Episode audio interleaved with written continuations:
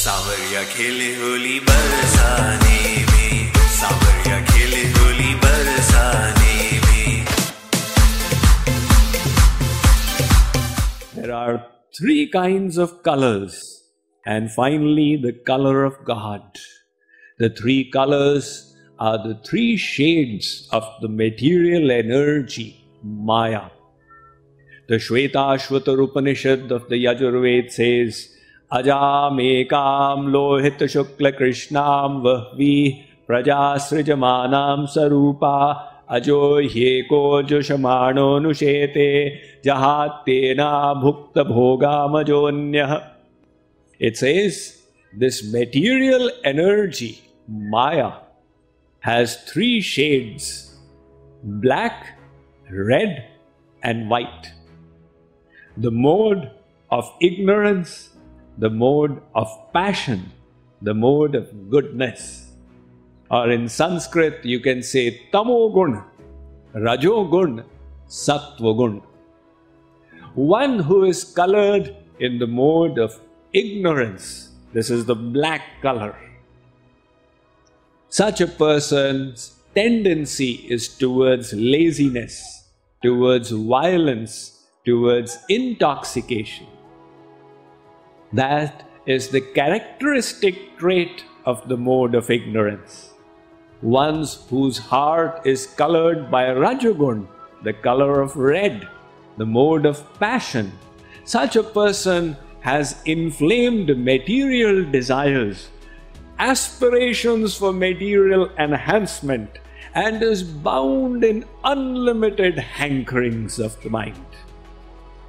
One whose mind is colored in Sattvagun, the white color of the mode of goodness, such a person's mind becomes peaceful. It becomes conducive to knowledge and virtue. But even then, the mode of goodness is also within the realm of the material energy. So we keep struggling between these three, and with various techniques, we endeavor to get rid of the clutches of these three gunas and their bad consequences. However, no matter how much we try with our willpower, with our austerities, we are unable to overcome this material energy. So, the Bhagavad Gita gives us a beautiful solution. It says, rather than struggling to discolor yourself from these. Strive for a higher goal. Rather than struggling to remove the darkness, strive to bring in the light. And what is that light? That is love for God.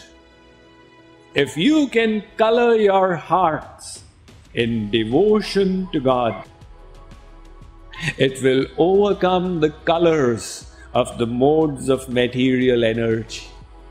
Through so various means, through chanting, through hearing, through remembering, endeavor to take on the colors of the Lord, of the Supreme Lord Sri Krishna. When your heart gets colored in His love, have no fear. It will not be dirtied it will only become more resplendent.